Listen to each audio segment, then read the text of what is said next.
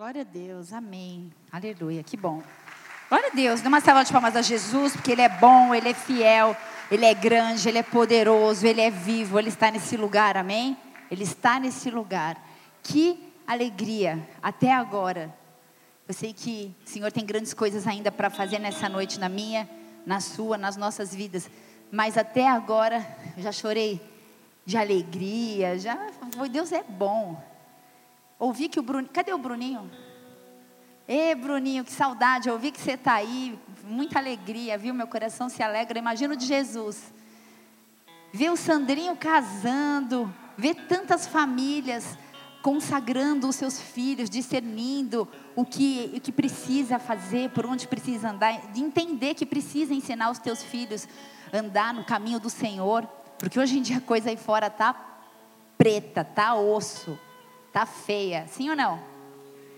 Tá difícil. Tantas vidas se batizando. Deus é bom demais. Você está feliz? Amém. Glória a Deus. Presença do Espírito Santo no momento do louvor, na adoração a glória de Deus, a Shekinah de Deus, os anjos de Deus. Eu não sei se você tem visão aberta, mas tinha tanto anjo aqui nessa noite que eu falava: Deus, que lindo. A palavra de Deus diz que Ele dá ordem aos seus anjos a nosso respeito. Eles trabalhavam a meu favor, a teu favor. Deus é bom, amém? Glória a Deus. Amém. A palavra em Filipenses 1, versículo 6, não precisa abrir diz assim: tendo por certo isso mesmo, que aquele que em vós começou a boa obra, a aperfeiçoará até o dia de Jesus Cristo. Eu não sei qual foi a boa obra que Deus começou na sua vida, mas eu quero te garantir que Ele vai completar. Amém? Que essa boa obra ela vai ser aperfeiçoada até os dias de Cristo, porque Ele é fiel para cumprir aquilo que Ele determinou sobre a minha, sobre a sua vida, em nome de Jesus, amém? Vamos orar mais uma vez?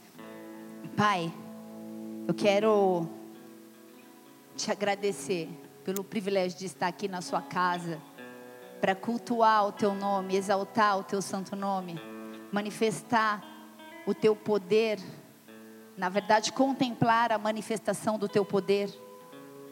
Eu quero clamar a Deus para que haja nesta noite uma conexão da nossa mente e do nosso coração com a tua mente, com o teu coração.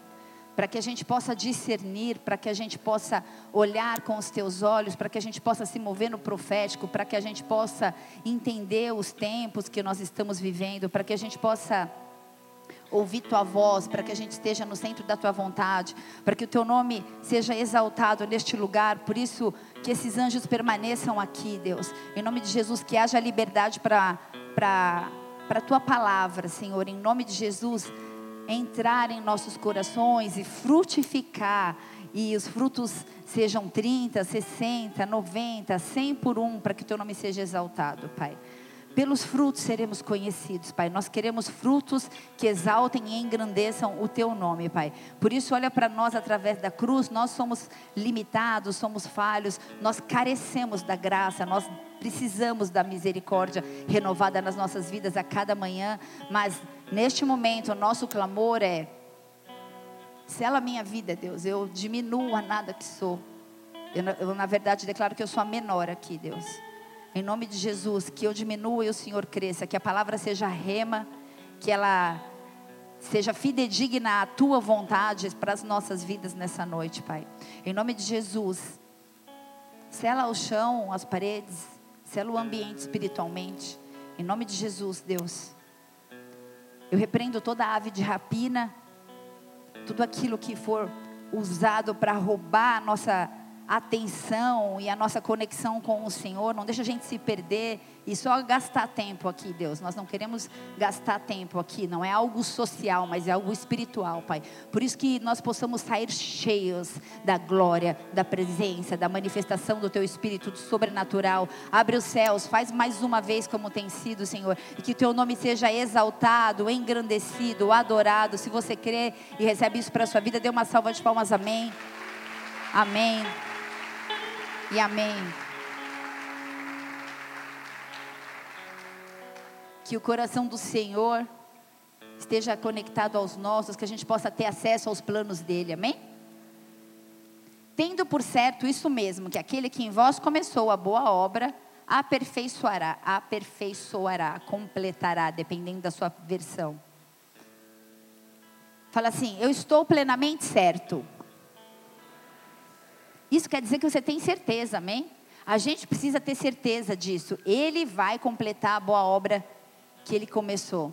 O apóstolo Paulo, ele dirigiu essas palavras à igreja de Filipos, na Grécia, em uma das suas viagens missionárias. Ele fez três grandes viagens missionárias. Ele estabeleceu igrejas.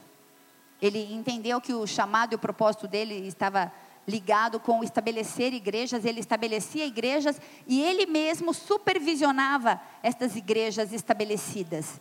E ele fez isso através de cartas e também muitas vezes pessoalmente. Ele supervisionava aquele, aquelas igrejas para que não houvesse nenhum tipo de desvio doutrinário. A gente precisa ensinar, mas também a gente precisa estar tá ali em cima, cuidando, né, discipulando, mantendo. Por isso nós temos as células, por isso nós temos os ministérios de ensino, por isso a gente se esforça com as comunhões, celulão no começo, no meio do ano, no, no final do ano, comunhões de ministério, para que a gente esteja junto, cuidando, para que não haja nenhum tipo de desvio doutrinário. Posso ouvir um amém? O apóstolo Paulo se esforçava para que a igreja recebesse estímulo, para que a igreja recebesse unção, para que a igreja re recebesse conhecimento, direcionamento, para cumprir o propósito dela. Existe um propósito de, designado para a igreja nessa terra, amém? E o objetivo de Paulo nessa supervisão era que houvesse o desenvolvimento da fé. Diga, desenvolvimento da fé. A fé, a minha fé, a sua fé, ela está destinada a se desenvolver. A gente recebe uma porção de fé logo que a gente começa a se relacionar com o Senhor e essa fé ela está destinada a se desenvolver. E nesse trecho aqui aos Filipenses, Paulo ele se reconhece como um simples instrumento. Ele reconhece e na verdade ele acredita ao Espírito Santo tanto o início quanto o término da obra. Ele diz: estou plenamente certo que aquele que começou a boa obra, ele vai terminar. Não tem a ver com o apóstolo Paulo, não tem a ver com seus pastores, não tem a ver com o seu líder de célula, tem a ver com o propósito de Deus, amém? Porque muitas vezes a gente atrela situações e processos a pessoas. Tudo tem um propósito estabelecido debaixo dos céus, há tempo para todas as coisas. Existe um propósito de um desenvolvimento da nossa fé. Isso está totalmente atrelado ao poder e ao mover do Espírito Santo de Deus. Posso ouvir um amém? Glória a Deus, a autoria é dele. E ele sabia que por mais, o apóstolo Paulo sabia que por mais que ele se esforçasse, estudando, estudando, estudando, ministrando, aconselhando, cuidando, visitando, gastando a sua vida, ele, sabe, ele tinha plena certeza que a mudança é individual. Não há nada que a gente possa fazer em prol de outra pessoa. Óbvio, a gente nós precisamos ser compassivos, misericordiosos, mas não é disso que eu estou falando. Que o poder de transformação, ele é acreditado a Deus. Posso ouvir mais um amém? A transformação, ela é interior e ela é individual. E essas mudanças, elas nascem das próprias experiências que cada pessoa, cada indivíduo começa a ter com Deus. Era como se o apóstolo Paulo dissesse aquela cidade que a igreja daquela cidade que ele cuidava. No que depender de mim, todos vão alcançar o máximo do seu potencial.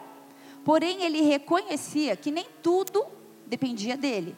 Que cada um vai escrever a sua própria história com Deus a partir das suas experiências e a partir também da sua intensidade de entrega. Diga, intensidade de entrega. E é por isso que as pessoas crescem com Deus e não crescem no mesmo tempo e nem na mesma intensidade. Existem pessoas que estão há 15 anos em uma igreja e não cresceram como outras que talvez estejam há seis meses ou há um ano. Existe um tipo de maturidade que é da idade, óbvio, né? Não dá para comparar uma sete anos de idade, 12 anos de idade com um adulto. Existe uma maturidade da idade, mas existe também uma maturidade espiritual. E essa maturidade espiritual, ela não está ligada ao tempo cronológico. Vocês estão comigo? Amém? O apóstolo Paulo sabia por experiência própria, porque antes dele ser Paulo, ele foi Saulo.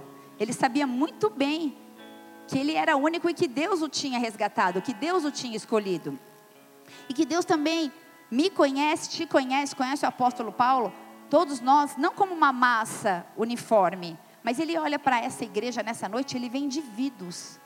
Ele olha para a vida de cada um individualmente, ele vê filhos.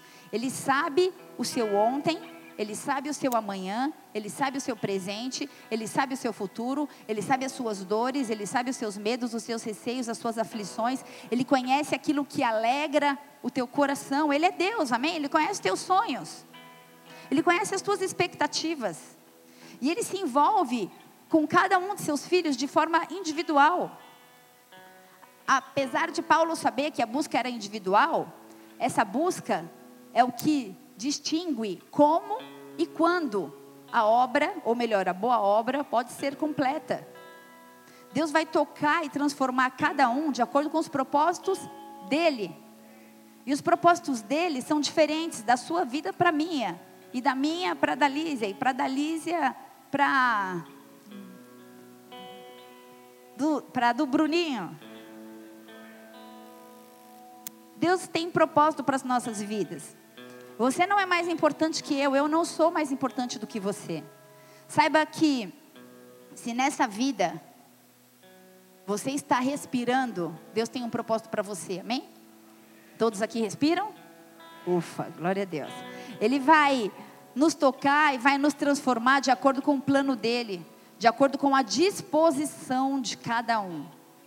Se você vem à igreja e se você congela o teu coração, se você tranca com um cadeado, se você fica inerte durante a ministração do louvor ou da palavra de Deus, sem reverência, sem temor, a presença manifesta de Deus, talvez fica de bate-papo, talvez fica distraído. Como você quer ser tocado e transformado por Ele? Porque não é o louvor aqui que vai tocar você. Não jogue para o ministério de louvor a responsabilidade do, da tua condição de adorar a Deus. Não jogue para o pregador a responsabilidade de curar a tua vida. A palavra é liberada. E eu tenho a responsabilidade de tomar essa palavra para mim ou não. A palavra, muitas vezes, pode entrar por aqui e sair por ali. E a gente precisa entender que a palavra liberada, ela é alimento, diga alimento. E quando você come algo especial, você fica lembrando, sim ou não? Comi um franguinho hoje na hora do almoço que eu ainda estou lembrando dele. A gente lembra. Você vai na célula e você começa a se deliciar de novo com a mesma palavra que foi pregada domingo. Por quê? É a mesma comida. Porque agora você não apenas ouve, mas você participa da receita você coloca ali os seus ingredientes, você sai saciado, você olha para aquilo e fala: Uau! Você já viu cara de bebê após mamar? Quantas aqui são mãe de bebê? Gente, a melhor cara que eu já vi na minha vida. Sim, o pescocinho dobra, a boquinha abre, escorre umas gotinhas. A mãe olha e fala: É isso. É assim que o Senhor quer olhar para mim e para você quando a palavra for liberada. Que a gente se delecie tanto, que a gente Deus, obrigada, que a gente se lance, amém? É necessário permitir que a palavra entre no nosso interior, que ela divida a nossa vida, que ela divida a alma do espírito. A palavra começa a fazer sentido para mim e para você, e nós somos vivificados. E porque essa palavra nós temos ouvido, muda algo dentro da gente. Cada um aqui teve e tem algum tipo de experiência. Através da pregação, de, da, da, da, da, palavra de Deus, você pode ter experiências sobrenaturais. Eu creio que é por isso que você está aqui hoje, amém? O que despertou tua fé? O que Deus respondeu tua oração? Cada um dá a sua resposta aí para si mesma. Você, para si mesmo. Você já entendeu o teu propósito de vida? Você está aqui porque você está crescendo, porque Deus está moldando e também porque Deus está desenvolvendo a sua fé. Porém, a velocidade do, do desenvolvimento da fé e da transformação de vida está totalmente ligado, guarda isso, à disposição do seu coração. É óbvio que Deus vai usar pessoas para te auxiliar. Ele vai colocar pessoas para caminhar com você. Isso é muito importante. Mas o crescimento e o desenvolvimento da sua fé estão ligados diretamente a você e ao quanto você o procura. O quanto você tem fome. De quão vazio você está de si mesmo para que ele possa te encher com a presença dele. Amém? Em outras palavras, você tem que parar de arrumar argumentos e querer mudança.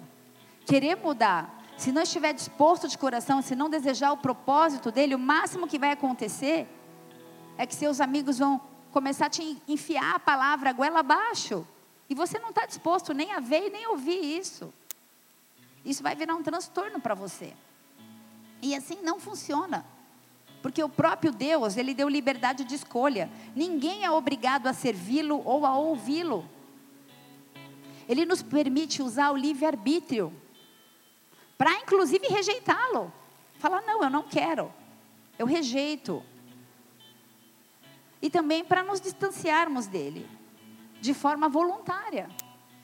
Ele espera um convite nosso, o Senhor espera um convite nosso para que esse relacionamento seja aceito, amém? Fala assim: eu preciso desejar mudanças.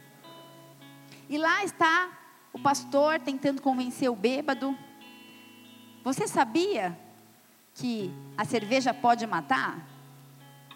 Essa eu peguei de você. Imagina, pastor, a água, a água mata muito mais do que a cerveja. Como assim, diz o pastor? Por acaso você sabe quantas pessoas morreram no dilúvio? Gente, sério que ninguém riu? Ah, excelente, né? Sabe por quê? Porque não quer mudar. Porque tem uma desculpa e uma justificativa para tudo, não quer assumir erro, não quer assumir responsabilidade. O tenente no exército falou assim para o soldado, né? Soldado, ontem você faltou na aula de camuflagem. Aí o soldado falou assim: Tem certeza? Ah, vocês, vocês combinaram a risada ou vocês acharam engraçado? Essa foi melhor. Tá. Sabe por quê? Porque não quer assumir. Ah, faltei mesmo. Sempre trazendo dúvidas, sempre trazendo questionamento. Hoje a gente está vivendo um tempo onde as pessoas não conseguem mais acreditar nas mudanças. Só mais uma. O marido chega da igreja e daí ele pega a mulher do colo, ele começa a dançar com a mulher no colo e a mulher diz assim: Amor, o culto disse hoje sobre como tratar bem as esposas. E ele disse: Não, o culto disse como carregar a sua própria cruz. Não, é, carregar a cruz com alegria, né? Ele disse sobre como carregar a cruz com alegria.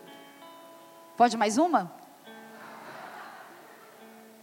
A esposa está na cozinha, e aí o marido está lá na sala e a esposa está. E o marido está assim: burro, burro, imbecil, tonto. Ela, marido, o que, que você está assistindo? Que coisa é isso? Estou assistindo o nosso DVD do casamento.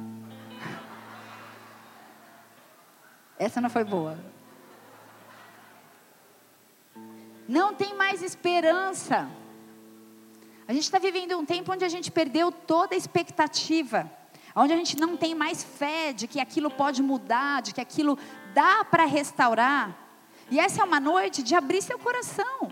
Essa é uma noite de você se colocar disponível, aí no seu lugar, quietinho, do seu jeito, fala: Deus, eu quero estar disponível para o seu trabalhar. Não é a pastora que vai trabalhar hoje, é o Senhor. É o Espírito Santo que convence do pecado, da justiça, do juízo. Para quê? Para que haja um desenvolvimento da nossa fé para que a gente possa lançar fora o medo, para que a gente possa lançar fora as justificativas, a desesperança. Abra sua Bíblia no livro de Daniel, capítulo 10, versículo 4. Abra seu coração, porque grandes coisas o Senhor fará nesse lugar nessa noite, amém? Aleluia, Senhor. Aleluia. Daniel 10, versículo 4 diz assim a palavra do Senhor, se você Não conseguiu abrir ainda? Por favor, acompanhe no Data Show. E no dia 24 do primeiro mês, eu estava à borda do grande rio Idikel, ou talvez Tigre na tua versão. E levantei os meus olhos e olhei, e eis um homem vestido de linho, e os seus lombos cingidos com ouro fino de ufaz. E o seu corpo era como berilo, e o seu rosto parecia um relâmpago, e os seus olhos como tochas de fogo, e os seus braços e os seus pés brilhavam como bronze polido. E a voz das suas palavras era como a voz de uma multidão. Eu, é, e só eu, Daniel, tive aquela visão. Os homens que estavam comigo não a viram. Contudo, caiu sobre eles um grande temor, e eles fugiram, esconderam-se. E fiquei só eu a contemplar essa grande visão. E não ficou força em mim. Transmudou-se o meu semblante em corrupção e não tive força alguma. Contudo, ouvi a voz das suas palavras e ouvindo o som das suas palavras, eu caí sobre o meu rosto num sono profundo, com o meu rosto em terra. E eis que certa mão me tocou e fez com que me movesse sobre os meus joelhos e sobre as minhas palmas, sobre as palmas das minhas mãos. E me disse Daniel. E me disse, Senhor, Daniel, homem muito amado, entende as palavras que vou te dizer e levanta-te sobre os teus pés, porque a ti sou enviado. E falando ele comigo essa palavra, levantei-me tremendo. Então me disse: Não temas, Daniel, porque desde o primeiro dia em que aplicaste o teu coração a me compreender e a humilhar-te perante o teu Deus, são ouvidas as tuas palavras e eu vim por causa das tuas palavras. Aleluia. Daniel é, é uma figura importantíssima. Qualquer pessoa que for estudar escatologia, tudo bem escatologia? É o estudo do final dos tempos, acerca do, do, do, do, final dos tempos. Qualquer pessoa que for estudar escatologia precisa considerar as revelações do profeta, do, do profeta Daniel. Em Mateus 24, versículo 15, inclusive, o próprio Jesus citou Daniel. Ele disse assim: Quando, pois, virdes que a abominação da desolação de que falou o profeta Daniel está no santo lugar. O contexto de Mateus 24 aqui é só um parênteses. Era Jesus falando aos discípulos acerca do final dos tempos, acerca de escatologia. Era uma aula de escatologia com Jesus. E essa profecia aguarda um acontecimento final. Na, na, na verdade, a, a profecia de Daniel, junto com Mateus 24, é, aguarda um cumprimento de algo que não foi especificamente revelado, não está claro nas Escrituras para nós ainda. E o capítulo 4 de, de, de 24 de Mateus é, é completamente escatológico. Ele fala de profecias, ele fala de princípio de dores em uma sequência de versículos, e aí ele fala de tribulação, e ele fala de perseguição, e ele fala também da vinda do filho do homem. E então ele termina falando sobre vigiar. Não existe viver o evangelho sem me atentar às profecias sem passar por um princípio de dores, sem passar por tribulações, e muito menos sem ser perseguido. E o final, logo após a perseguição, é a vinda do Filho do Homem. E então termina falando para que a gente vigie. Aquele que está de pé, vigie para que não caia, amém? Todos nós estamos de pé e todos nós precisamos ser vigilantes. Mateus 20, 20, 24, 42. Vigiai também, porque não sabeis a que horas há de vir o nosso Senhor. Mas voltando para Daniel, e agora a gente vai manter lá. Daniel era um menino jovem, na verdade um adolescente. Ele foi deportado da Babilônia, onde ele viveu mais de 60 anos como um prisioneiro da Babilônia. Ele vivia em Jerusalém e após a, a tomada, a Babilônia tomou Jerusalém e ele foi levado cativo, ele ficou preso na Babilônia. E ele morou lá até uma média de 60 anos. Fala, 60 anos. Talvez muitos aqui nem estejam na metade dessa idade. Provavelmente Daniel era de uma família de classe alta, lá em Jerusalém. Ele era descendente da família real, porque Isaías profetizou que a família real não ia morrer e iam ser levados cativos. É uma profecia lá de Isaías, eu nem vou entrar nisso. Mas ele começou a trabalhar como estagiário na corte, na Babilônia, na terra do inimigo, na terra daquele que desolou a casa dele, lugar onde ele morava. E mais tarde, ele precisou se virar naquele ambiente ele acabou se tornando um dos conselheiros de reis estrangeiros. A palavra Daniel quer dizer: Deus é meu juiz. Tem algum Daniel aqui? O Pablo é Pablo Daniel. Ah, tem mais um Daniel? Tem mais alguém? Daniel e Daniela. Dani, né? aí as Danes também. Deus é seu juiz. Deus é o juiz deles, que chamam Daniel, mas é o nosso também, amém? Porque o justo não se justifica. E, e Daniel, ele era um homem inabalavelmente consagrado a Deus. Ele tinha temor, mesmo estando no ambiente do inimigo. Ele tinha uma lealdade ao povo de Deus. E essa lealdade foi comprovada fortemente através das atitudes, da forma como ele agia, mesmo no campo inimigo. Daniel, lá no exílio babilônico, ele teve tanta fome, diga tanta fome. O Senhor vai dar fome para a gente hoje. Mas você não vai ficar pensando em pizza, em lasanha, em nada. A gente vai sentir fome de Deus. A gente vai sair daqui nessa noite com tanta fome que você não vai se reconhecer. O Senhor vai liberar fome nesse lugar, amém? E Daniel teve tanta fome, mas teve tanta fome de desenvolver a sua fé. Ele teve revelações, ele teve experiências tremendas, ele viveu algo que todos nós estamos destinados a viver. E todos nós precisamos de ter experiências espirituais. E essas experiências são aquilo que fazem a, viva a nossa fé. Deus ele ele não nos chamou apenas para ensinar padrões morais e éticos. Óbvio que isso é importante e que a gente sempre vai ensinar e vai ministrar isso. Mas, na verdade, são extremamente importantes. Mas o relacionamento com Deus vai muito além de uma listinha de pode e não pode, de uma aula de educação moral e cívica. Essa eu fui longe, hein? Só quem teve aula sabe o que eu estou falando. Quem teve aula de educação moral e cívica aqui? Olha, bastante gente. Podia voltar, né? Mas muito além disso, Ele nos chamou porque Ele quer se relacionar conosco. Ele quer se relacionar com a gente de forma única, individual, exclusiva. Ele quer que a gente possa escutar a voz dele. E se a gente não escuta? Quantos aqui escutam a voz de Deus? Responde aí para você mesmo. Se você não escuta, busque escutá-la. Buscar-me-eis e me encontrareis. Ele quer ser achado de nós. Ele quer que a gente entenda o reino. Ele quer que a gente entenda os anjos. Ele quer que, tenha, que a gente entenda os moveres espirituais. Ele quer que a gente tenha discernimento acerca das estações, de tudo que está cego aos nossos olhos espirituais. Tem muita coisa prestes a ser revelada aos nossos olhos espiritual. Mas basta a gente buscar e enxergar, a gente vai olhar com a ótica dele, amém? A minha oração todas as manhãs é, é, é quase sempre a mesma. Deus, eu quero olhar, enxergar com os teus olhos, porque eu sou limitada. Cuidado, porque muitas vezes a gente coloca a nossa ótica na frente da ótica de Deus. Cuidado com preconceito, com pré-julgamentos, com opiniões sem, sem conhecer o inteiro. Todos nós fazemos isso. Por quê? Porque você é falho, pecador? Também. Mas porque a gente tem os nossos padrões internos, talvez até de moral e cívica, que muitas vezes são os nossos padrões e a gente falta conhecer uma parte.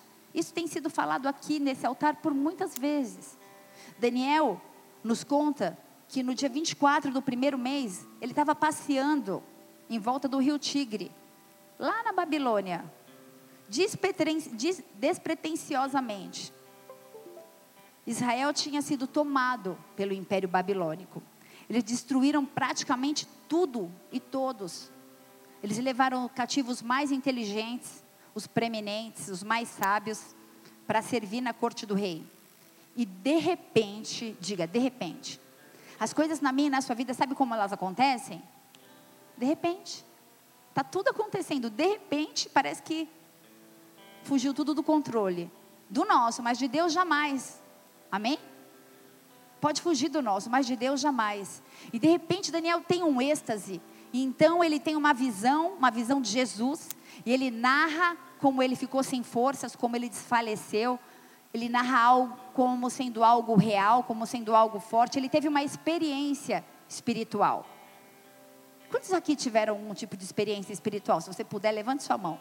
Eu tive algumas, olha que bom, quanta gente, glória a Deus.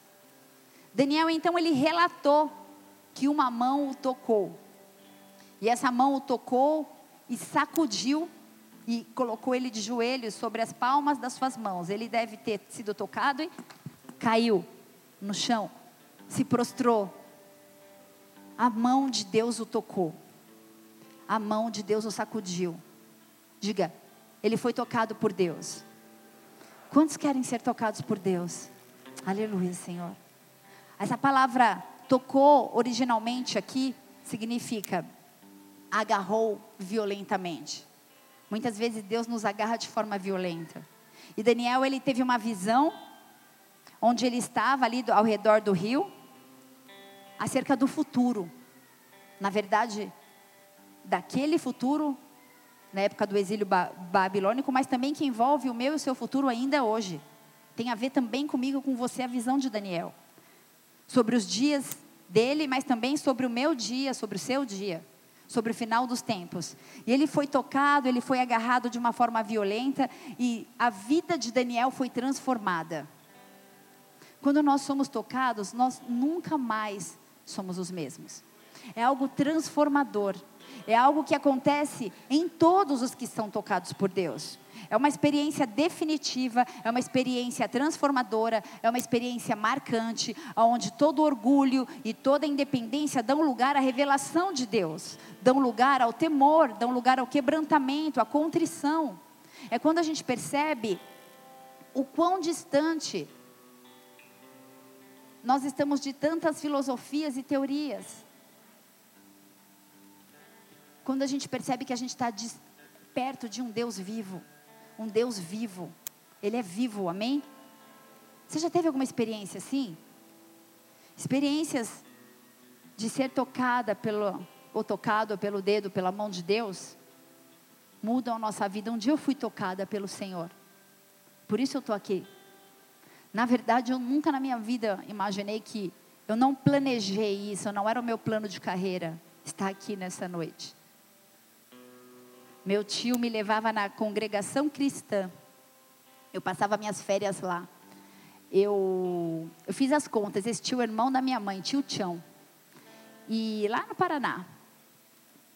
E eu ia para o culto com eles. Eu nunca tinha entrado numa igreja evangélica. E eu comecei a fazer as contas de quantos anos eu tinha, porque eu tentei lembrar a idade. Fui lá no meu histórico olhar, porque eu não sou muito boa de, de memória com, com números e datas. E eu fiz as contas, eu devia ter entre 7 e 8 anos. E eu ouvi, tinha órgão, tinha sax. Cadê o Jota? Tinha sax.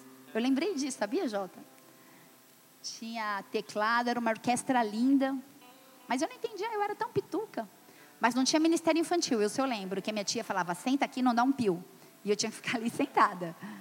E aí eu falava que eu queria também colocar o véu na cabeça, igual as mulheres, e a minha tia deixava. E quando to, começava a tocar aquela adoração, eu não entendia, porque tão pequena eu chorava tanto. Eu chorava, chorava, chorava, chorava. E aí minha tia ficava me olhando e ela falava: Por que aconteceu? Eu falava: Eu estou feliz, tia. Eu não sabia o que estava acontecendo. Eu achava lindo ver meus tios, minhas primas orando em línguas. Eu nunca tinha visto isso na minha vida. Mas na verdade, eu só me converti quando eu tive a minha experiência pessoal. Meu tio, quando, quando era a hora do apelo, meu, minha tia falava, vai aceitar Jesus? Eu falava, eu não, depois não pode ir no cinema. E aí eu nunca aceitava Jesus. E elas me empurravam, e eu não queria. Eu queria, mas não queria. E na verdade eu me converti, tive uma experiência pessoal com o Senhor, porque eu passei por várias situações, mas eu tinha um vazio dentro de mim. Na verdade, eu não sabia qual era o motivo daquele vazio. tinha um emprego legal, tinha uma profissão em ascensão, tinha namorado, tinha um carro, tudo queimado, os bancos e o teto, mas tinha. Mas tinha um vazio, tinha uma, uma lacuna, tinha um buraco. Eu me sentia culpada e eu não sabia do que era aquela culpa. Tinha uma família maravilhosa. E um dia, a convite de uma pessoa, eu fui para a igreja, numa garagem pequenininha, devia caber umas 100 pessoas, 150 no máximo. Era metade da metade disso daqui, ó. Era essa coluna até esse pedaço, até o fim, assim. Um calor, as paredes suavam. E eu ouvi uma palavra, estava meio anoiada no, antes de entrar, tinha usado coisas que não convinham, hoje não convém, mas na época eu achava que não tinha nem problema nenhum também, porque eu não mato, não roubo, é só para relaxar. Eu sou trabalhadora. Eu lembro que eu tinha uma saia meio. Eu, eu tinha uma. Hoje a gente fala cropped, né? Mas uma, barri, uma blusa curta, uma saia longa, parecia meio uma hippie, uns cabelos cheios de trança. Chinelo, doidinha da cabeça. Falei, Deus, o que, que o senhor me levou lá naquele lugar? Para mim era uma balada de reggae. Eu achei que era. Talvez se alguém me falasse que era igreja evangélica, eu não ia entrar. Mas eu cheguei e não tinha lugar para sentar, e eu sentei no chão, num cantinho. Mas quando começou o culto, eu fui tocada. Parecia que só tinha eu. Parecia que todas as pessoas tinham ido embora e a palavra era para mim. E ele falava, o pastor falava, falava, falava. E eu chorei muito. E acabou o culto, eu estava prostrada diante do altar. Aquela palavra veio ao encontro de tudo que eu estava vivendo. Parecia que não tinha mais ninguém na igreja e que aquele homem conhecia a minha história. E eu aceitei Jesus naquele primeiro culto e depois, por mais um ano e meio, eu aceitava Jesus em todo culto. Porque eu queria mais. Eu tinha fome. O pastor abria a Bíblia e falava: Abra tua Bíblia em Gênesis. Eu ia lá no, no índice. Gênesis, Gênesis. Ah, é o primeiro. Nunca tinha pegado uma Bíblia na minha vida. O Senhor pega aqueles que não são, amém? Ele pega aqueles que são os menores, aqueles que são a escória da sociedade. Eu sei que as coisas começaram a fazer sentido, eu comecei a ver as coisas com outra ótica. Naquele culto, eu lembro que eu nem sabia o que, é, o que queria dizer eis-me aqui, mas eu disse. Eu nem nunca tinha lido a Bíblia, eis-me aqui. Como assim eis-me aqui? Eu fui sacudida, parecia que meu corpo ia pegar fogo. E eu chorava, chorava, chorava, e fiquei descabelada. Eu falei, Deus, o que aconteceu comigo? E aí eu comecei a frequentar uma célula e eu queria entrar na intercessão, e eu entrei na zeladoria, e eu lavava os banheiros da igreja inteira, e aí tinha escala, e eu falava, eu vou, eu vou, eu queria ficar em todas as escalas, eu queria servir, eu queria ajudar, eu queria fazer parte. Eu não me sentia inserida no grupo, porque a minha intenção, minha, parecia que todo mundo se conhecia.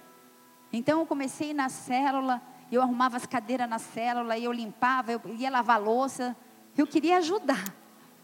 Porque quando o líder da célula pregava, eu tinha fome. Aquela palavra era bálsamo para mim. E aí tinha NV segunda-feira e lá ia eu no NV. E eu queria mais, eu queria conhecer, eu queria mais. Eu comecei a comprar Bíblia. Eu, hoje eu devo ter mais de 30 Bíblias, talvez. Bíblias de estudo, Bíblias forever, um monte. Livros eu queria mais, eu queria conhecer, eu quero conhecer Jesus. Eu quero ser achada nele. Esse era o meu desejo. Eu fui tocada pelo Senhor. Posso te falar uma coisa? Não sou perfeita, longe de mim. Tem tanta coisa para melhorar, mas que eu fui tocada pelo Senhor, eu fui. Quando o Senhor te toca, você não, não vira uma chavinha do dia para a noite e você vira perfeito, mas você vira filho.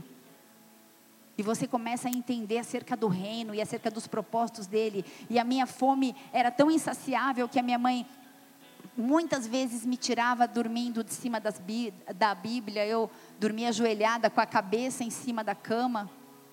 Uma das minhas irmãs, a gente era, nós éramos em três e o quarto era uma triliche.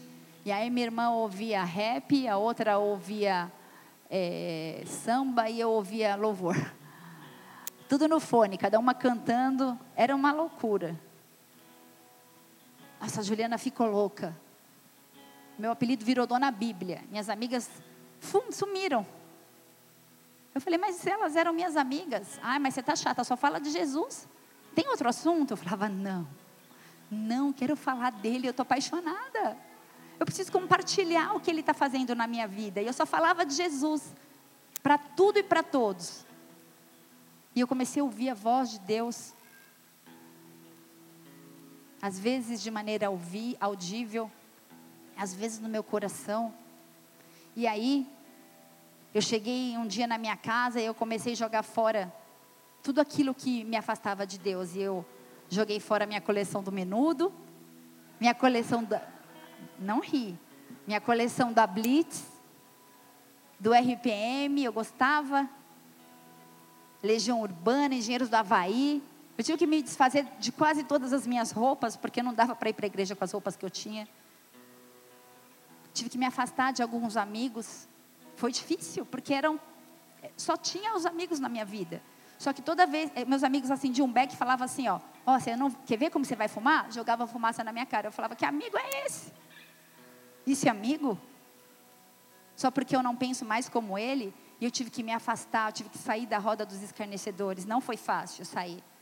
Ninguém me pediu para fazer isso, o Senhor pediu. Um dia, durante um culto, eu comecei a arrancar os piercing e que, tá, saiu sangue. O que está acontecendo? A libertação. Mas quem está te libertando? Jesus. Ninguém falou nada. Um dia eu fui tocada. Um dia eu tive uma experiência, eu tive uma revelação.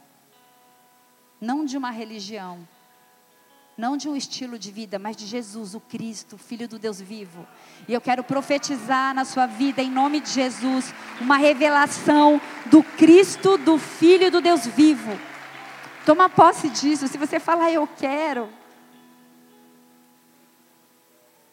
a sua vida nunca mais vai ser a mesma. Posso te falar, eu prefiro tanto a minha vida hoje do que antes. Eu achava que eu era feliz, mas hoje eu tenho certeza que eu sou feliz. Eu tenho certeza que eu estou no caminho certo. Não é um caminho fácil, mas é o caminho certo. E eu sou eternamente grata porque um dia eu ouvi a voz dele. Talvez, se a partir de hoje ele falasse, filha, eu não vou mais falar com você, não precisava mais falar, porque só de eu ter ouvido a voz dele resolvido obedecê-lo, seguir no caminho dele, eu já estou feliz. E aí eu comecei a ter fome de Deus. Eu decidi que eu não queria mais isso só para mim. Por isso eu estou compartilhando com você. Porque eu não posso só eu viver isso. Eu preciso compartilhar para que outras pessoas possam viver. Porque eu estou te falando, é uma história real. Não é uma história inventada. Eu já tinha ouvido falar de Deus. Minha irmã já tinha me falado, alguns amigos já tinham. Um amigo no trabalho falava: Você vai ser crente? Eu falava: Aham, um dia. Nem sabia que eu estava profetizando. Tirava sarro dele falava que um dia, e um dia foi mesmo. Ele me tocou. Eu deixei de ser independente, eu deixei de ser orgulhosa, eu deixei de ser cheia de mim. Eu entendi que eu só queria Jesus. Entendi que eu queria um relacionamento com Ele. E eu tive que quebrar e ultrapassar muitas e muitas e muitas barreiras. Porque o cristianismo é, ainda hoje, é um cristianismo deturpado. As pessoas querem ser budistas, as pessoas querem ser espíritas, mais evangélicas. Era o escárnio, era testado de burrice. Meus tios me chamavam, você é burra, hein? Agora se virou crente, virou burra. Eu falava, mas eu só quero Jesus. Olha, fizeram lavagem cerebral se é outra pessoa. Eu falei, ninguém fez nada. E eu não entendia, porque todo mundo falava que eu fiz, que fizeram uma lavagem cerebral em mim. Eu falei, não, eu fui lavada pelo sangue. Aquilo que ela velho se faz novo. Eu sou uma nova criatura, já não vivo mais eu, Cristo vive em mim. Mas a mídia manipuladora, ela deforma a igreja. Eu perdi muitos amigos quando eu falava que eu era crente. O que me manteve firme foi a lembrança de que eu fui tocada. Porque em alguns momentos eu me senti sozinha, sem amigos, sem namorado.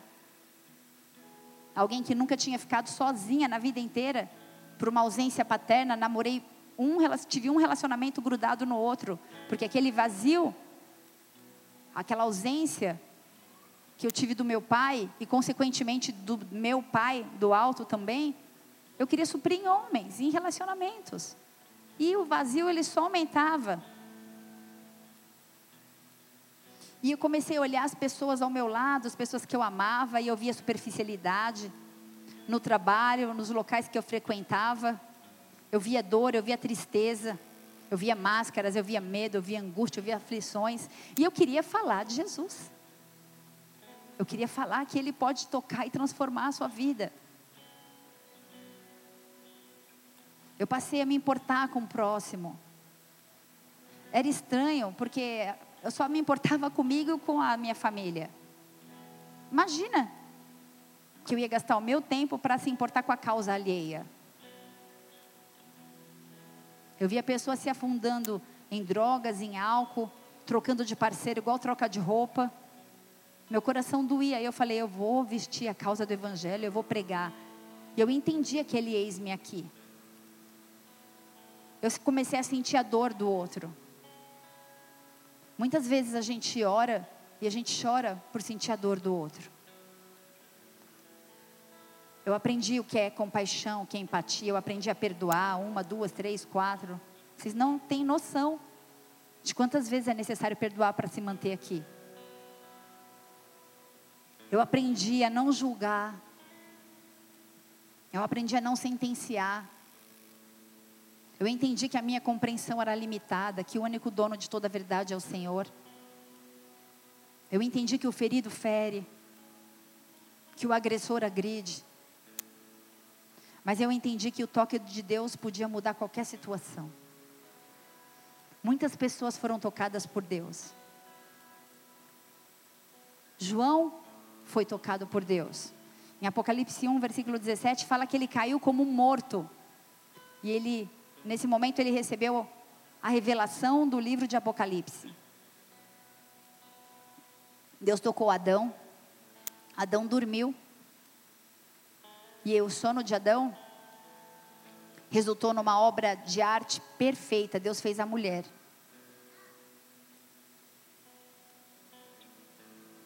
Mas a gente também não pode deixar de considerar que nós somos corpo, alma, espírito. Amém? Somos corpo, alma e espírito.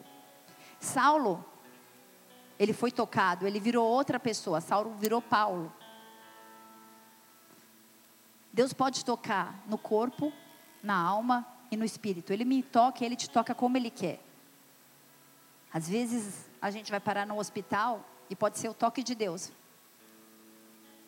Não para que a gente morra, mas para que a gente se reclua, fique em reclusão. Às vezes o Senhor toca a nossa alma de uma forma que dói tanto, mas é para trazer mudança. Ele toca o nosso espírito.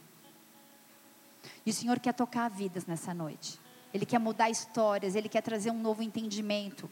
Ele quer trazer discernimento. Quem é tocado de verdade, cai, despenca de joelho.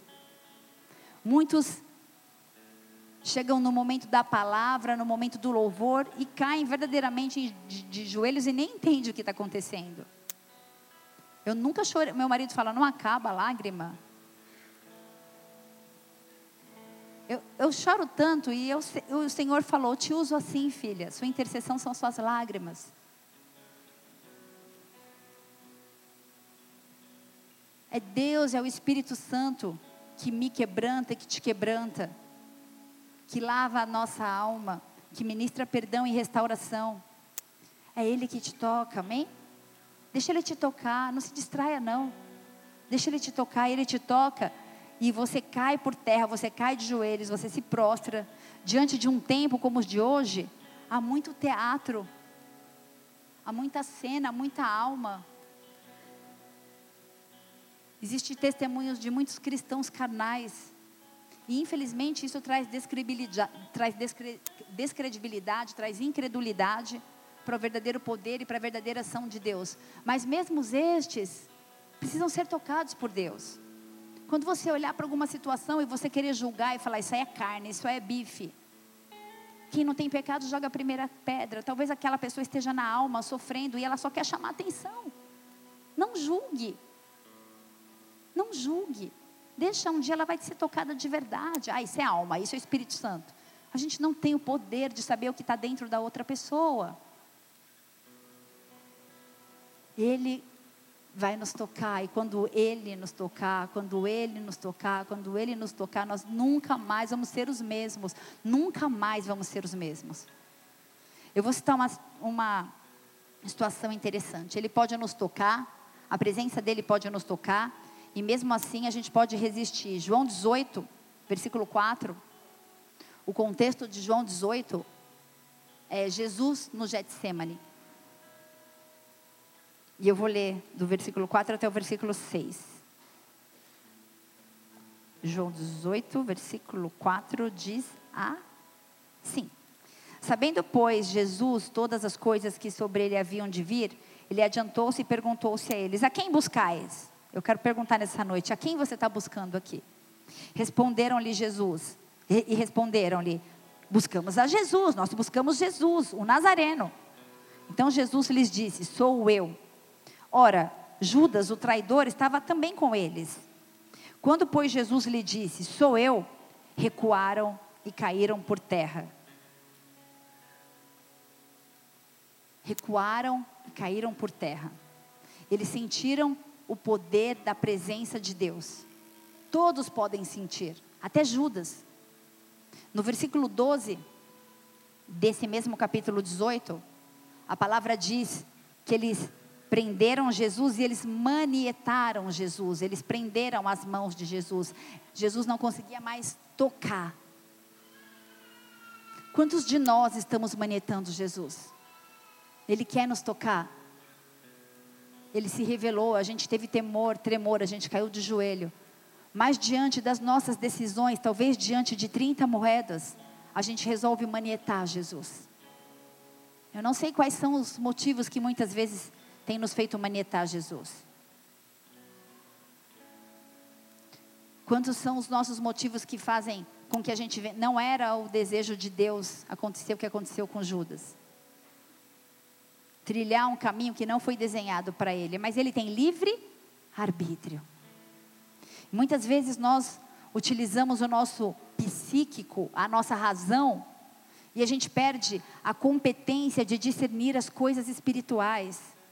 Eu vou repetir. Repita isso comigo. Muitas vezes nós utilizamos o psíquico, a razão e perdemos a competência de discernir espiritualmente.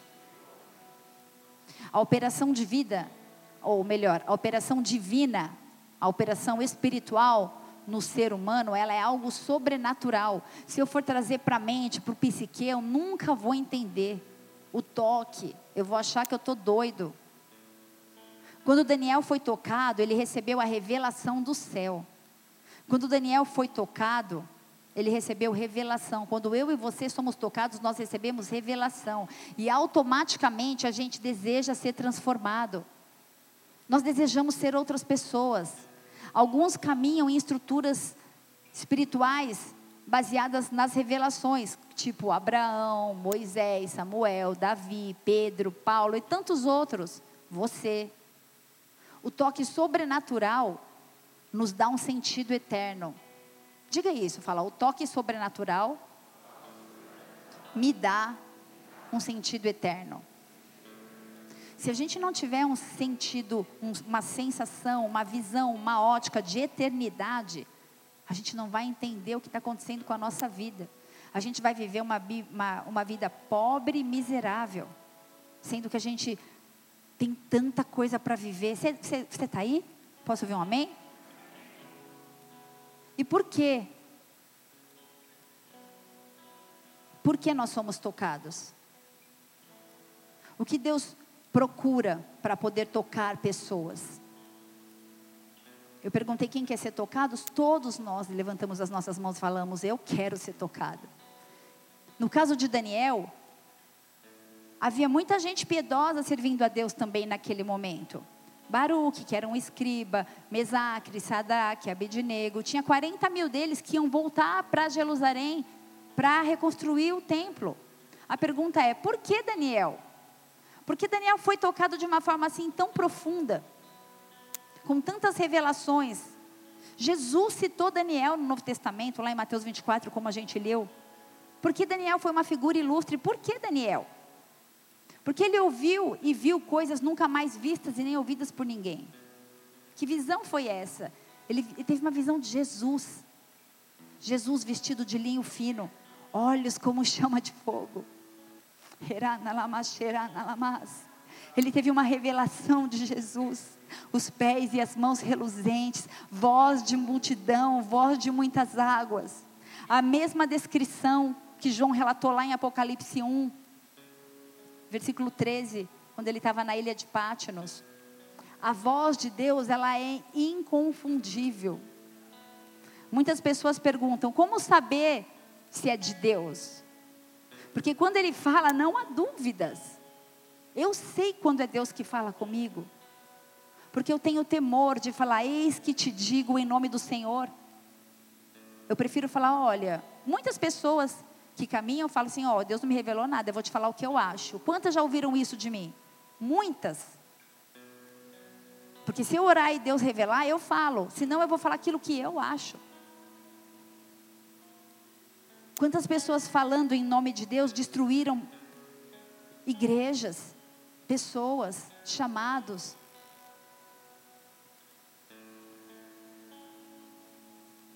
Quando Deus fala, não há dúvidas, nós somos chacoalhados.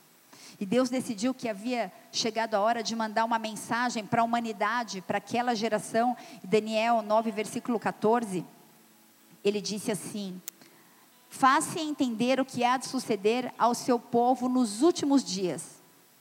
Para ele se revelar, ele precisa de uma voz. Como ouvirão se não há quem pregue? Uma voz para declarar a sua mensagem. Quantos aqui querem ser uma voz? Eu tomei uma decisão um dia, eu falei, Deus, eu quero ser uma voz. E eu sei que é por isso que eu estou aqui nessa noite. Ele precisava e ele continua precisando de encontrar pessoas dispostas que respondessem fielmente ao seu chamado. Deus falou: Abraão, sai, ele saiu. Moisés, vai, ele foi. Samuel, Samuel, ele disse: Eis-me aqui. O que Deus tem falado para você? Qual tem sido a sua condição em relação à resposta de Deus ou para Deus? Todos os que foram chamados, eles responderam prontamente com, com fidelidade. E Deus olha para essa geração e Deus continua querendo tocar pessoas, Ele continua com o desejo de se relacionar com os filhos. Esse desejo dele não mudou. Ele quer se tornar conhecido, ele quer se revelar, mas ele procura por pessoas. Ele procura por pessoas que querem algo a mais, mais do que bênçãos materiais, mais do que comida, mais do que família, mais do que casamento feliz, mais do que saúde aqueles que querem as suas mãos, os seus pés, a sua presença, intimidade, relacionamento, ouvir sua voz, aqueles que querem a sua face. E nós temos sido tão egocêntricos. Muitas vezes, eu falei isso talvez há pouco tempo aqui, é automático, eu começo a oração em adoração ao Senhor, e quando eu entro orando, eu começo, Pai, abençoa o meu marido, a minha filha, o meu filho. Aí, é, começo a pedir por coisas que estão muito próximas da minha vida. Óbvio que eu oro por outras coisas também, mas é automático, quando eu percebo, eu já orei ali por aquilo que é meu, em primeiro lugar. E o Senhor procura por pessoas que orem pela prostituta, pelo ladrão, por pessoas que estão desenganadas, desesperançadas. Senhor, olha para nós e encontra intercessores, homens e mulheres que clamam, porque o nosso clamor é para que voltem. Os santos choram por salvação. Nós precisamos clamar por salvação. Não é fácil aceitar um chamado, não é fácil viver por um chamado. Como propósito, e centro absoluto da sua vida. Não é fácil. Um chamado que é o centro da, da, da, da, sua vida. A sua vida gira em volta do seu chamado. Daniel era um menino novo, ele se tornou eunuco, ele nunca se casou em prol do chamado dele. Ele abortou muitos sonhos. Isso é para poucos. Deus iniciou ali um processo de possuir Daniel. Ele tinha muita revelação ele tinha muitos projetos. para entregar a ele, mas primeiro Deus queria esvaziar o vaso. Deus precisa esvaziar vasos essa noite nesse lugar. O desejo de Deus é nos esvaziar de nós mesmos e encher as nossas vidas das revelações dele. Talvez agora você esteja em um processo de esvaziamento, vivendo coisas que você nunca imaginou, perdendo coisas que você nem sabe nem como e nem porquê. A única razão de Deus permitir isso é para que Ele possa nos esvaziar,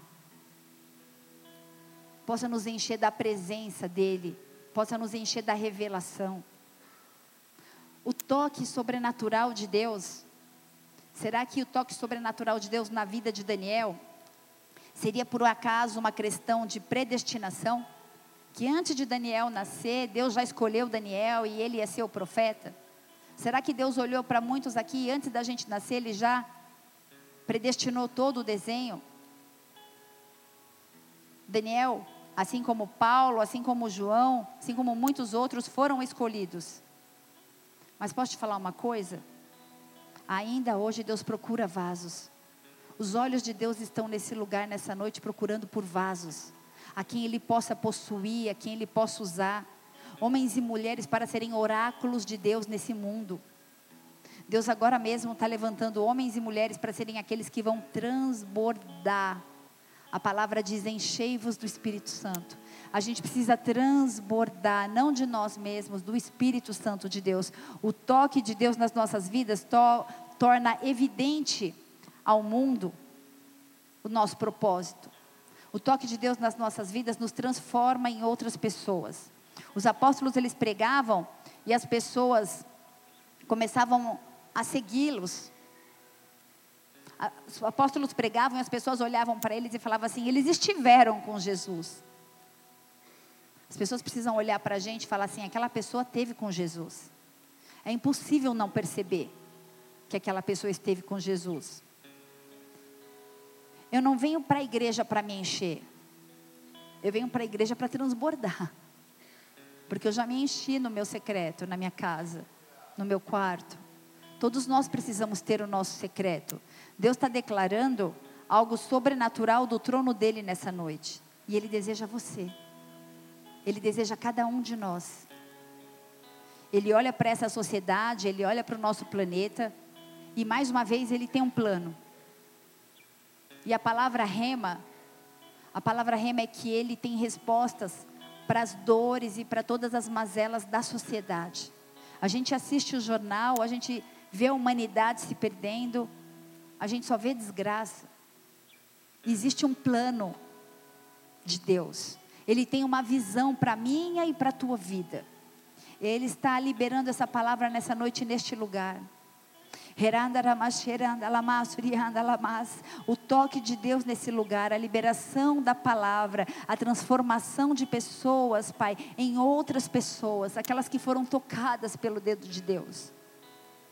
Ele tem um plano para essa sociedade, para esse ano, através da minha vida, para essas crianças que foram apresentadas aqui, para essa geração de jovens convertidos, jovens independente da idade, né? O pastor ainda colocou de várias idades, mas jovens na fé e no Senhor. Onde estão os oráculos? Onde estão as pessoas que vão entregar essa palavra para a nação, para essa geração? Onde estão aqueles que possam dizer: Eis-me aqui? Como ouvirão se não há quem pregue? Onde estão aqueles que vão declarar a mensagem? Talvez você olhe para a sua vida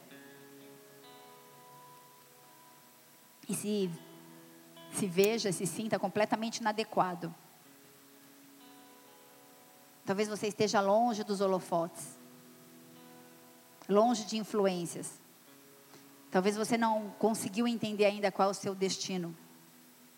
Deus não procura pessoas prontas, formadas, intelectuais. Ele procura pessoas disponíveis. Ele procura pessoas que dizem: Eis-me aqui. Eu nunca imaginei estar aqui um dia. Eu nem sabia onde era Gênesis. E quando o Senhor derramou um óleo sobre a minha vida, eu fui separada como diaconisa. Eu entendi que eu tinha um propósito, e como diaconisa, eu entendi que a palavra diácono significa garçom. E eu servia a Deus servindo pessoas. Eu nunca faltei numa escala. Nunca.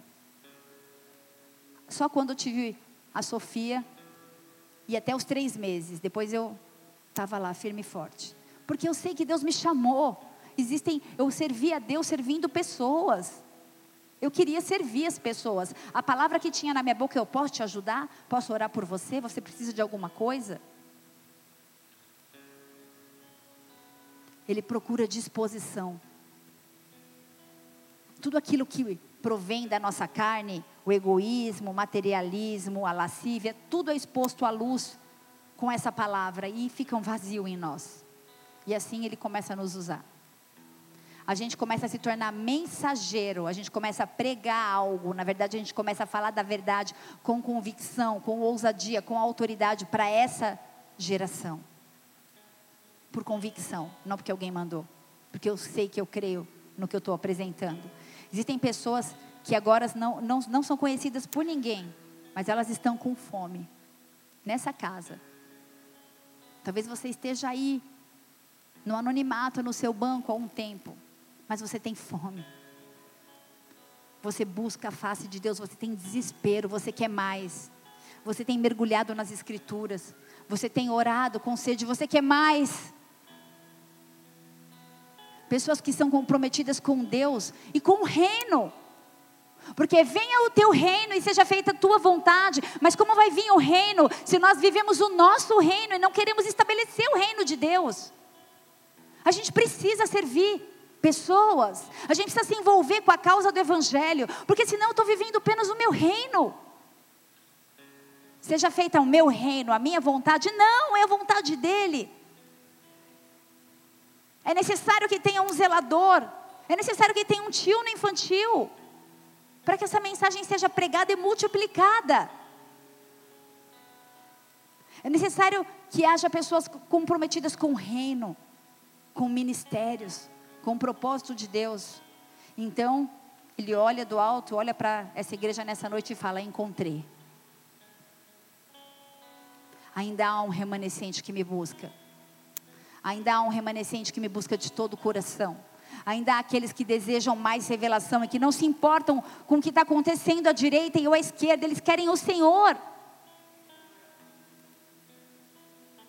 Pessoas que não se vendem, que não negociam os valores que não se dobram a falsos deuses, que não permitem o pecado na sua vida. Pessoas que colocam o reino de Deus em primeiro lugar. Ele quer derramar revelações nessa noite. Não apenas hoje. Ele quer começar um processo de derramar revelações na sua vida. Direcionamentos para essa geração. Para que a gente possa ir ao ministério dos adolescentes, ir no ministério das crianças e pregar com autoridade, para que a gente possa sair pelas ruas e pelas praças e anunciar que Cristo salva, restaura, transforma e muda a nossa sorte. Daniel orava três vezes ao dia. Talvez você possa pensar que Daniel não tinha nada para fazer.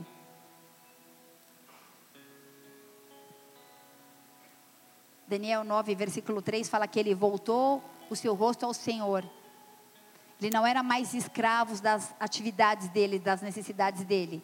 Ele resolveu gastar um tempo com aquilo que é importante. Voltei o rosto ao Senhor para buscar em oração e súplicas com jejum e pano de saco e cinza. O que eu, o importante, aquilo que é importante para mim eu faço, e aquilo que não é importante eu dou uma desculpa. Aquilo que eu não consigo fazer eu dou uma desculpa. A gente tem dado desculpa por causa que a gente não tem tempo para Deus, porque a gente é ocupado demais. Eu prefiro deixar de fazer três visitas e ter o meu tempo de devocional com Deus, porque senão eu não consigo ficar em pé. Grandes são os ataques. A palavra falou sobre perseguição, grandes são as perseguições. Sobre a minha vida? Não, sobre a nossa. Sobre essa geração, sobre aquele que está fora da igreja. disposição de coração. Diga, disposição de coração. Daniel era disposto em buscar a Deus. Buscar Deus de verdade. Abra aí em Daniel 9, versículo 19. já vou encerrar. Daniel 9, versículo 19, diz assim a palavra de Deus. Senhor, ouve, ó Senhor, perdoa. O Senhor atende-nos e age. Não te retardes por amor de ti, Senhor. Ó Deus meu, porque a tua cidade e o teu povo são chamados pelo teu nome.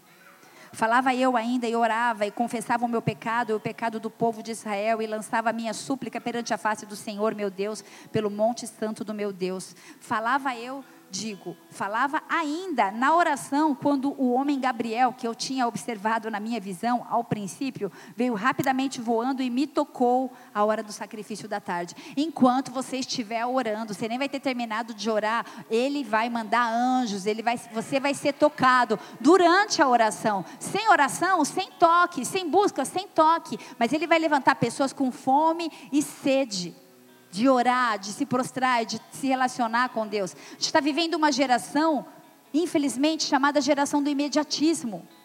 É uma geração que está sendo afetada pela velocidade dos acontecimentos. Tudo precisa ser muito rápido. A gente não tem paciência para nada ou para quase nada. Palavras como meditar, palavras como orar, estão fora da nossa realidade. Na verdade, parece algo que lembra mais um filme de um monge no cume dos montes. A gente não tem tempo para meditar e para orar, meditar na palavra de Deus. Daniel foi tocado quando? Quando ele estava em oração. O toque não vem através de um momento de estudo numa faculdade teológica. E nada contra, eu fiz teologia, amém?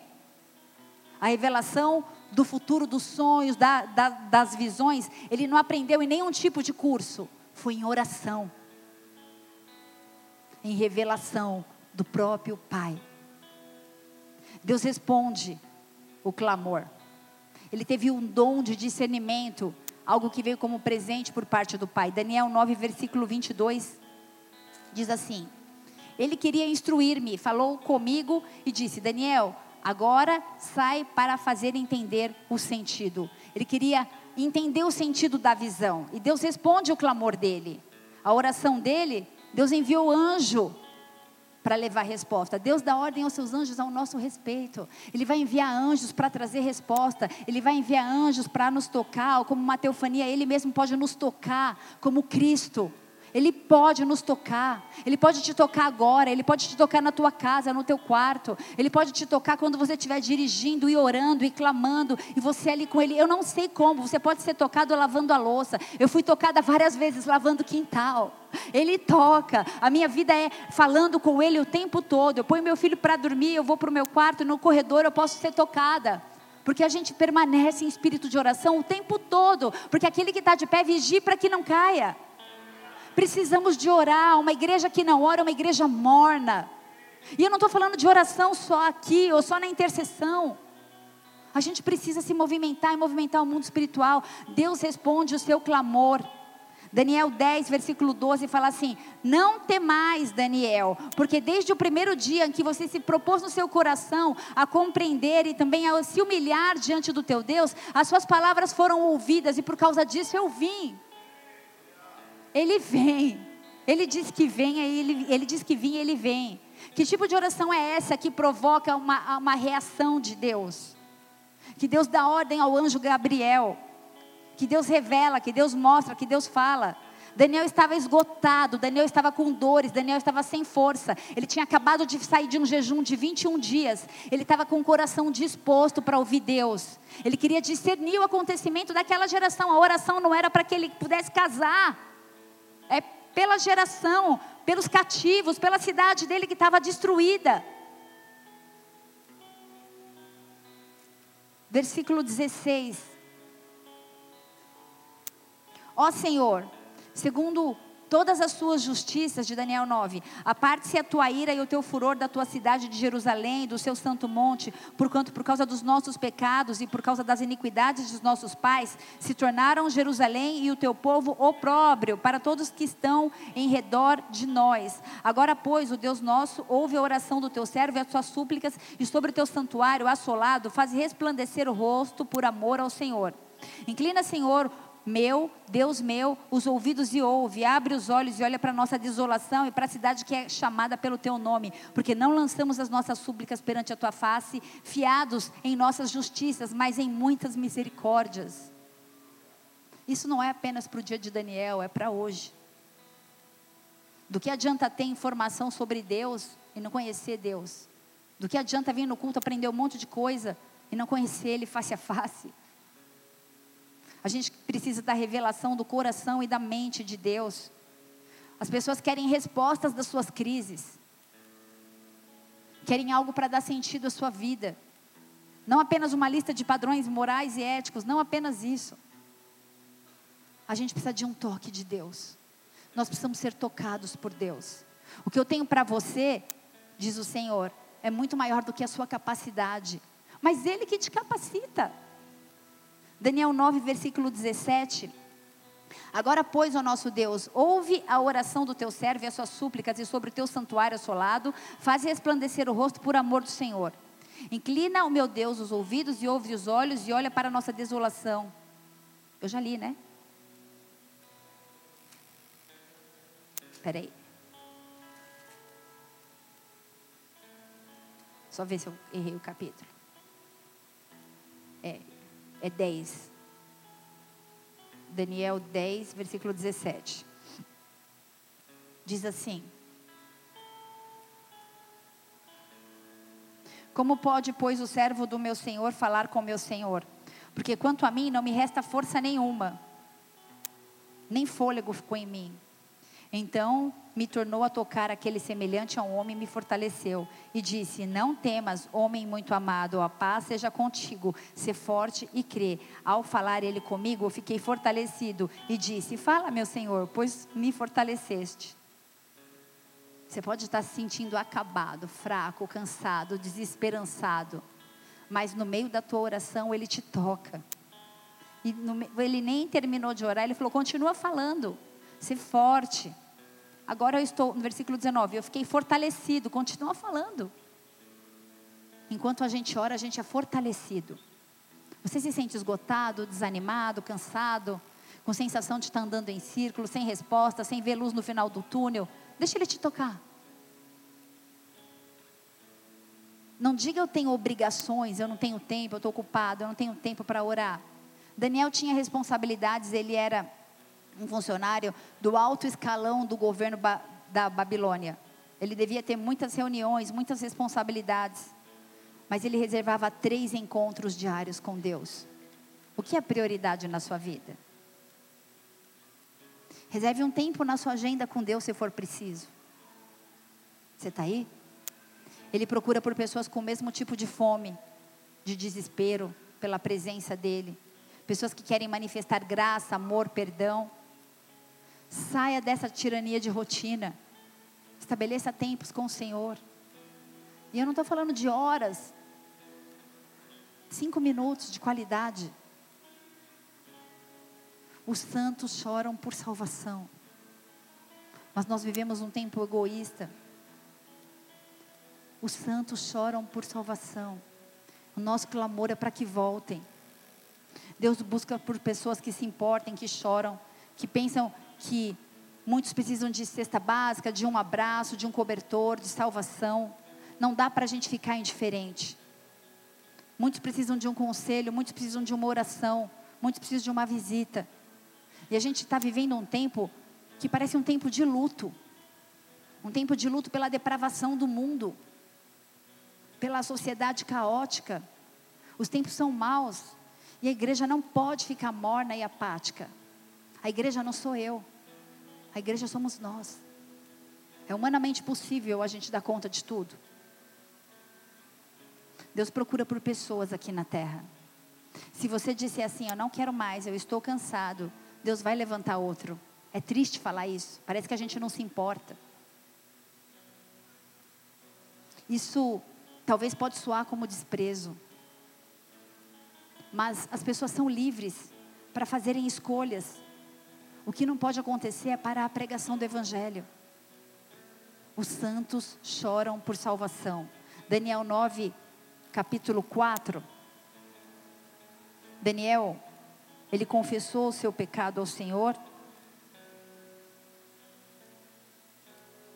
Um homem como Daniel tinha pecado.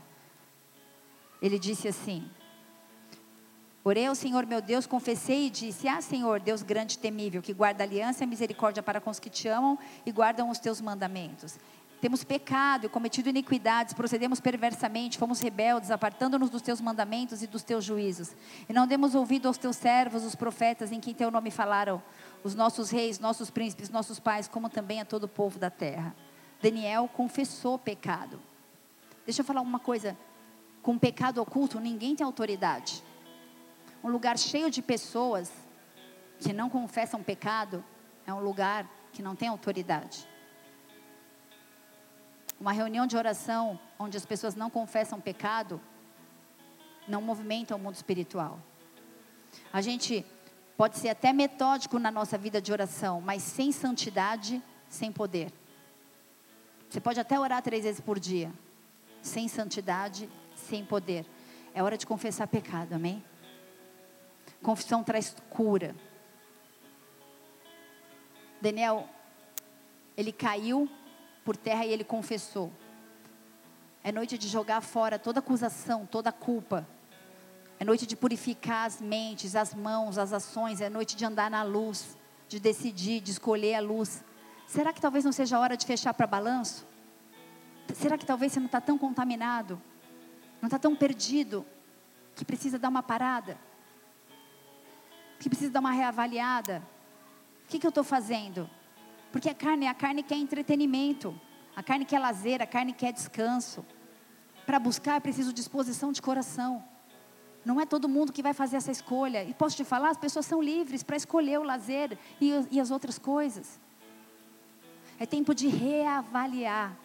É tempo de buscar comunhão. É tempo de fazer jejum de verdade. É tempo de se separar para ter um tempo com Deus. É tempo de buscar ouvir a voz de Deus. Para onde você deve ir? Sei lá. Qual é o teu chamado? Sei lá.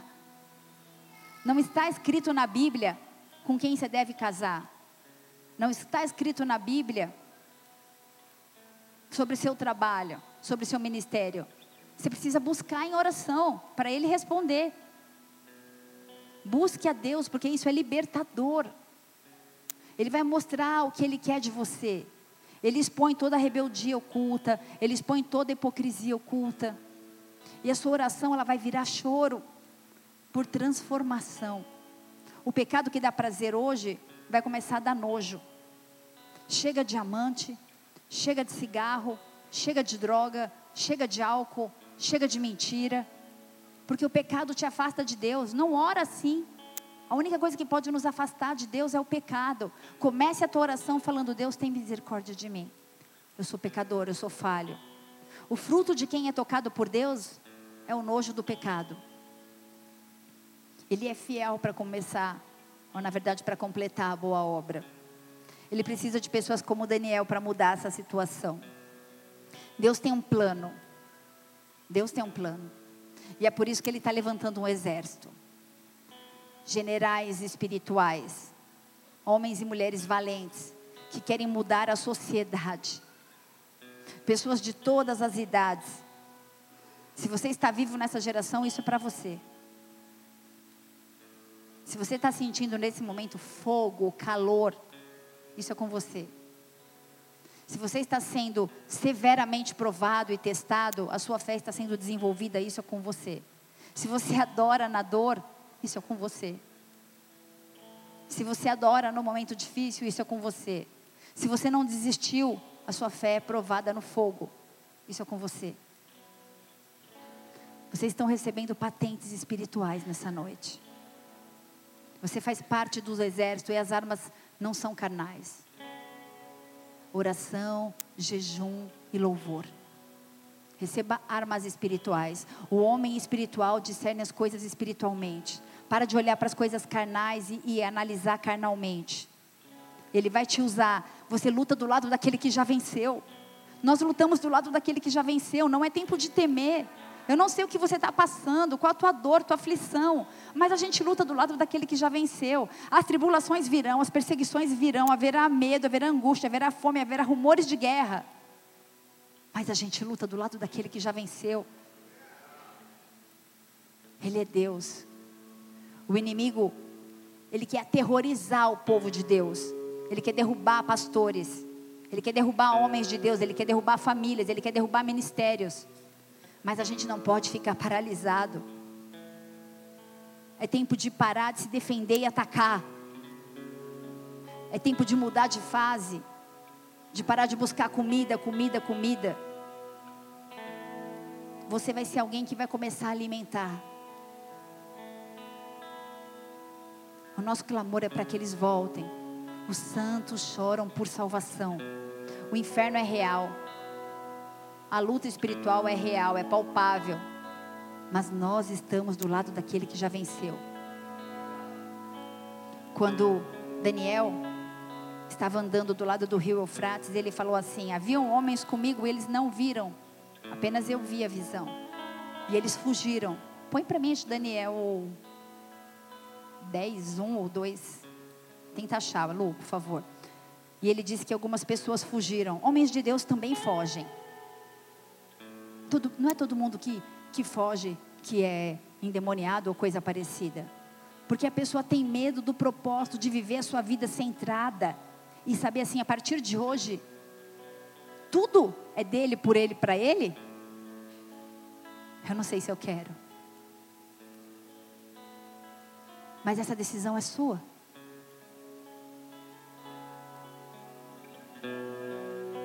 A gente teve um evento aqui no carnaval, aonde a gente chamou esse evento de Casa Limpa.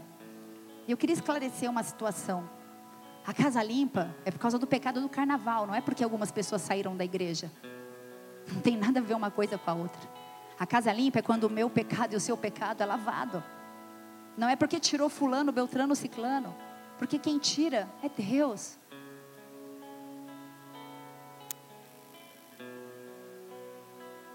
De tudo que eu mais tenho temor nessa vida, de que eu mais tenho aprendido é amar o próximo como a mim mesmo. É o mandamento mais difícil. Mas é um mandamento que eu jamais vou desistir. Amar o próximo. Ame o seu próximo. Perdoe o seu próximo. Chore pelo seu próximo. Clame pelo seu próximo. As pessoas têm livre-arbítrio, elas decidem. Você está aqui hoje. Eu espero que você daqui 10 anos esteja aqui, ou daqui 20 esteja aqui, ou seja enviado para as nações, ou esteja no centro da tua vontade de Deus. Eu não estou falando profissionalmente, eu estou falando espiritualmente, porque isso é mais importante que todas as coisas. Deus vai te respaldar. Você não vai passar fome nem dificuldade. Faça uma escolha. Quantos podem dizer: Eis-me aqui? Quantos possam dizer, Deus, eis-me aqui, porque eu tenho fome. Eu tenho fome do Deus vivo, eu tenho fome de revelação. Eu não quero mais viver para mim mesmo, eu quero que essas palavras sejam verdade. Não sou mais eu quem vivo, Cristo vive em mim. Baixa a cabeça, fecha seus olhos.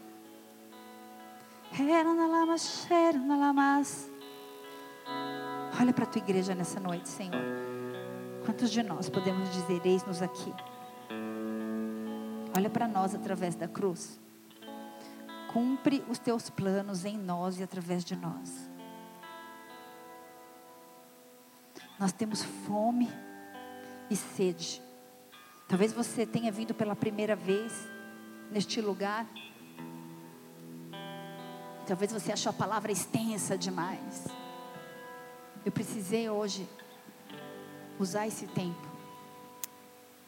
Porque o Senhor disse que pessoas seriam marcadas para todo sempre.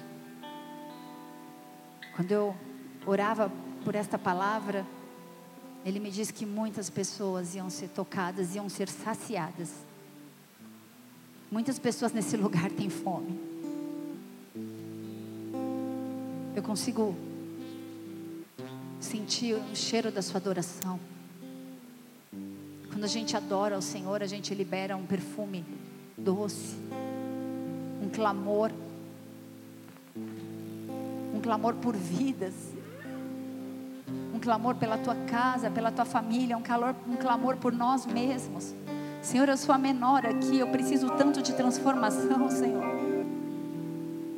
Nós precisamos, Pai, olha para nós através da cruz. É noite de arrependimento, é noite de arrependimento para que haja uma transformação e uma mudança de dentro para fora, para que a gente possa verdadeiramente ser limpo do nosso pecado.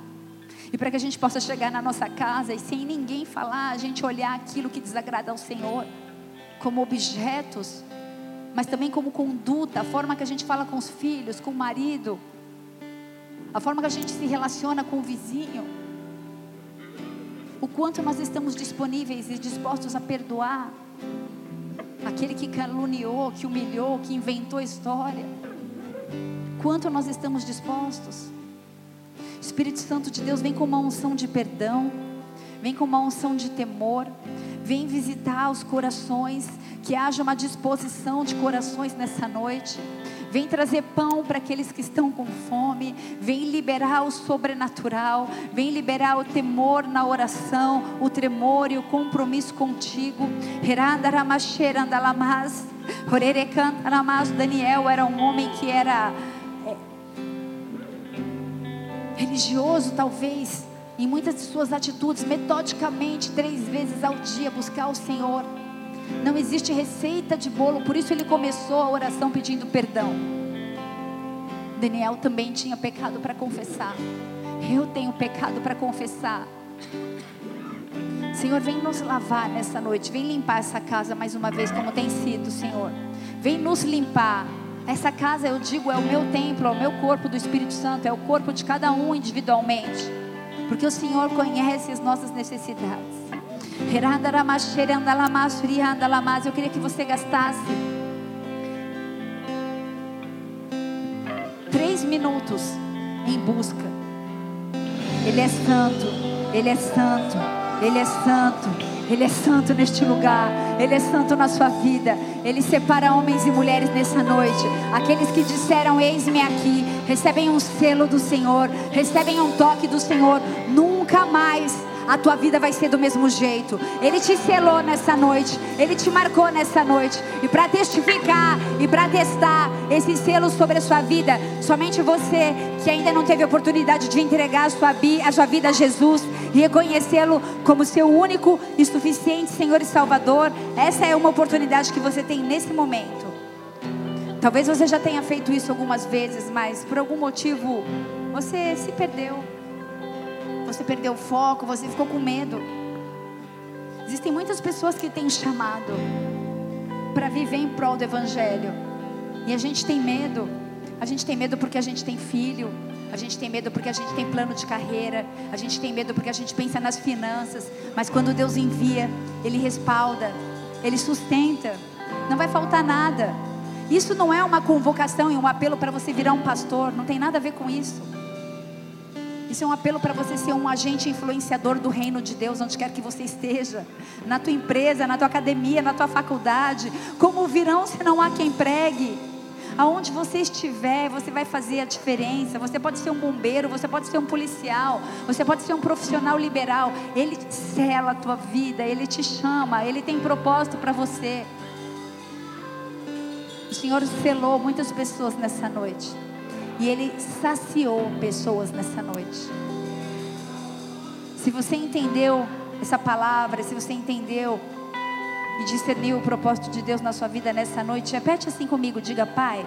Pai em nome de Jesus, nome de Jesus nessa noite, nessa noite eu, eu declaro eu declaro que eu reconheço que eu reconheço Jesus Cristo, Jesus Cristo como meu único como meu e único suficiente e suficiente Senhor Senhor e Salvador. e Salvador. Senhor Senhor e Salvador. e Salvador. Escreve meu nome Escreve meu nome no livro da vida. livro da vida. Muda minha sorte Muda minha sorte. e marca minha história. Marca a minha história. E a partir de hoje, partir de hoje eu declaro eu declaro que eu fui tocado que eu fui tocado a- pela tua mão. pela tua mão. Eu estou disposto Eu estou disposto a viver a viver o teu desenho o teu desenho para minha para vida. minha vida. Menos de mim Menos de e mim mais de ti. e mais de ti.